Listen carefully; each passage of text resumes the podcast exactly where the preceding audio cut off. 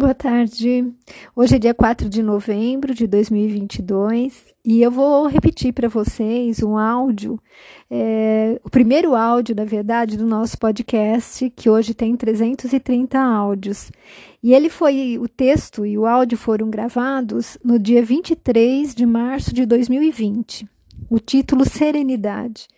E eu acredito que os tempos que estamos vivendo requer de nós serenidade, porque muitos corações estão aflitos, tumultuados, se deixando levar por sentimentos menos nobres, né?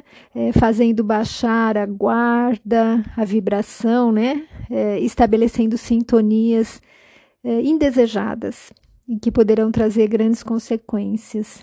Então, uh, nesse áudio, óbvio, eu falava sobre o vírus, a Covid, mas eu acredito que nós podemos modificar só o entendimento aí do motivo, tá bom?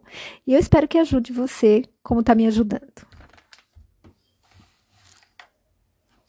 Bom dia, amigos. Hoje eu vou falar sobre serenidade frente ao Covid-19. A maioria de nós vive apreensiva, em angústia íntima, em batalha interior constante, não é mesmo? Praticamente todos os dias a ansiedade toma conta de nós, e isso em condições normais. Medo de todas, toda espécie nos aflige. Tristeza, doença, sofrimento, e agora nesse momento tão difícil, porque passa o mundo devido à pandemia do Covid-19, a paz interior parece mais uma, uma utopia, né? Algo que a gente não consegue alcançar. E no Evangelho segundo o Espiritismo, no capítulo 25, Buscai e Achareis, Jesus nos traz todo consolo para esse momento.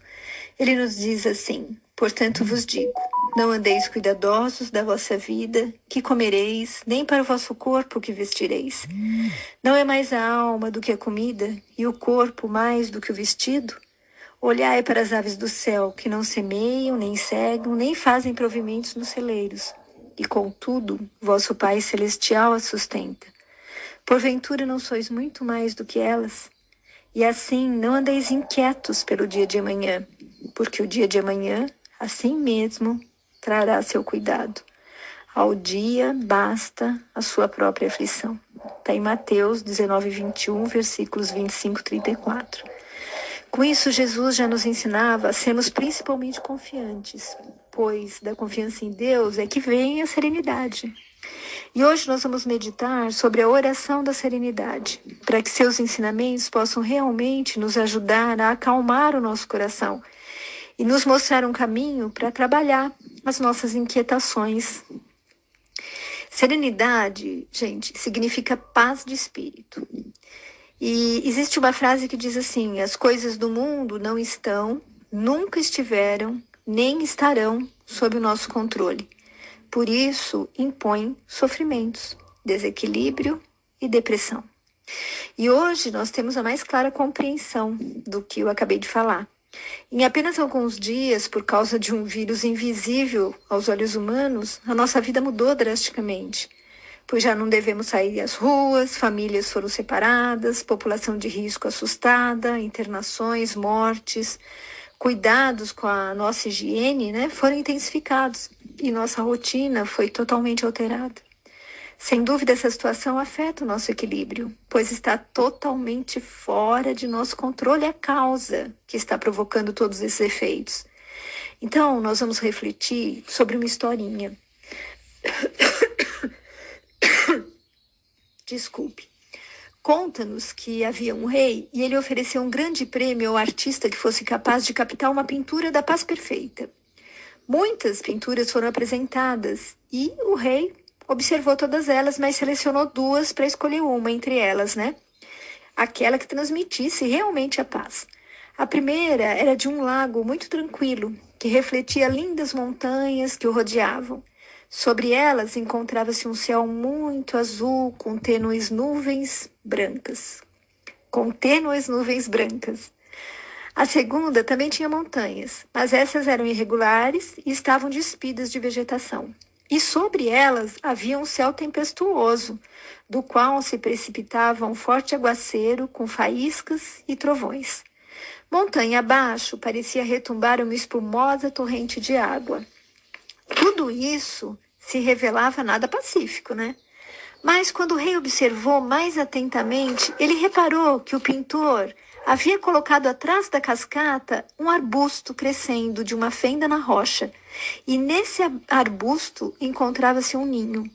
Ali, no meio do ruído da violenta camada de água, estava um passarinho placidamente sentado no seu ninho, chocando seus ovinhos.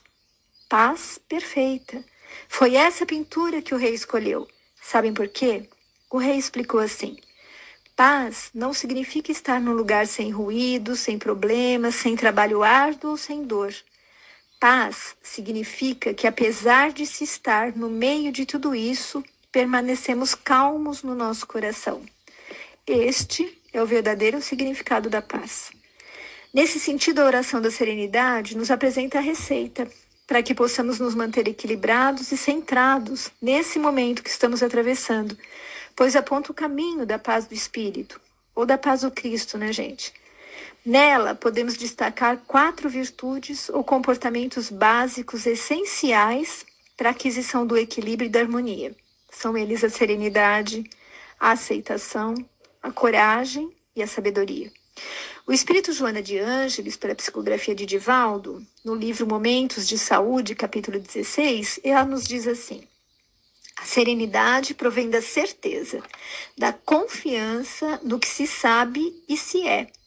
Sereno é aquele que, diante de uma situação adversa, analisa todas as variáveis, verifica onde errou, como pode corrigir e pesa os prós e os contras. A pessoa realmente serena não se deixa perturbar pelas dificuldades, mas busca soluções. Já o acomodado é bem diferente. Ele diz simplesmente assim: Deus quis assim e eu não vou contra ele, e cruza os braços. No entanto, as dificuldades chegam para que aprendamos a lidar com elas. Toda situação difícil, nos diz Joana, traz uma lição. Então, meus amigos, vamos aproveitar e refletir sobre qual lição que temos que aprender agora. A oração da serenidade nos diz: Senhor, conceda-me a serenidade para aceitar aquilo que eu não posso mudar a coragem para mudar o que me for possível e a sabedoria para saber discernir entre as duas. E aqui nós estamos pedindo a Deus que nos dê forças para atravessarmos a situação atual, já que temos que nos submeter às novas regras e não somos cientistas para encontrar uma forma de combate. Essa força é no sentido de não nos desesperarmos, não nos revoltarmos, pois senão esse mesmo sofrimento, com certeza, ele será multiplicado. E multiplicado, gente, em muito. Temos que pedir a Deus forças, serenidade para aceitar essa situação como ela nos está sendo apresentada. Tendo coragem para fazer a nossa parte para evitar o pico, a disseminação dessa doença, tomando todos os cuidados que os órgãos de saúde nos pedem Façamos um checklist, pois sempre achamos que estamos fazendo tudo o que é possível, mas com o checklist perceberemos que estamos deixando alguma prevenção esquecida. Que tenhamos coragem para romper a barreira pesada que o isolamento físico nos impõe, sendo criativos, percebendo que é importante criarmos uma rotina, termos um planejamento diário que nos dê prazer e relaxamento também. Muitas vezes não mudamos o que deve ser mudado e queremos mudar o que não pode ser mudado. Reflitamos que isso tem um significado bem mais profundo, pois devemos entender e avaliar a nossa vida, os nossos defeitos e relacionamentos, já que agora as diferenças tendem a se intensificar nessa proximidade né, necessária que nós estamos aqui entre as quatro paredes. Peçamos a Deus que nos dê compreensão, entendimento das dificuldades do outro, paciência para lidarmos com os aspectos da personalidade desse ente querido que está aqui com a gente e aspectos com os quais muitas vezes nós não concordamos e no nosso dia a dia nos, des nos exaspera, né?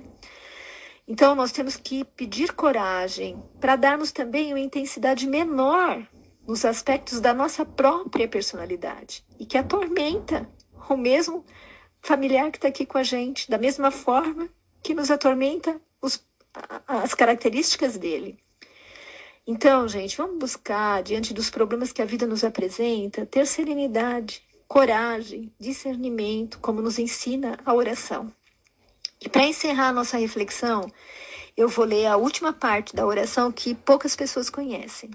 Diz assim: vivendo um dia de cada vez, apreciando um momento de cada vez, recebendo as dificuldades como um caminho para a paz, aceitando este mundo cheio de pecados como ele é, assim como fez Jesus, e não como gostaria que ele fosse, confiando que o Senhor fará tudo dar certo se eu me entregar à sua vontade. Pois assim poderei ser razoavelmente feliz nesta vida e supremamente feliz na outra. Fique com Deus. Beijos de quem se preocupa com você. Amigos, é claro que eu não estou querendo comparar uh, o problema da Covid, pelo amor de Deus. Eu acho que a Covid foi um momento de dificuldade, de tristezas inigualáveis para o povo brasileiro e para o mundo, né? Onde se perdia de um dia para o outro pessoas muito amadas. No entanto, uh, eu vejo o quanto esse, essa reflexão ela é atual, né? Se formos encarar a situação né, político-social que estamos vivendo. Então, reforço o que eu falei lá no, no áudio que eu regravei aqui para vocês. Fique com Deus. Beijos de quem também se preocupa com você.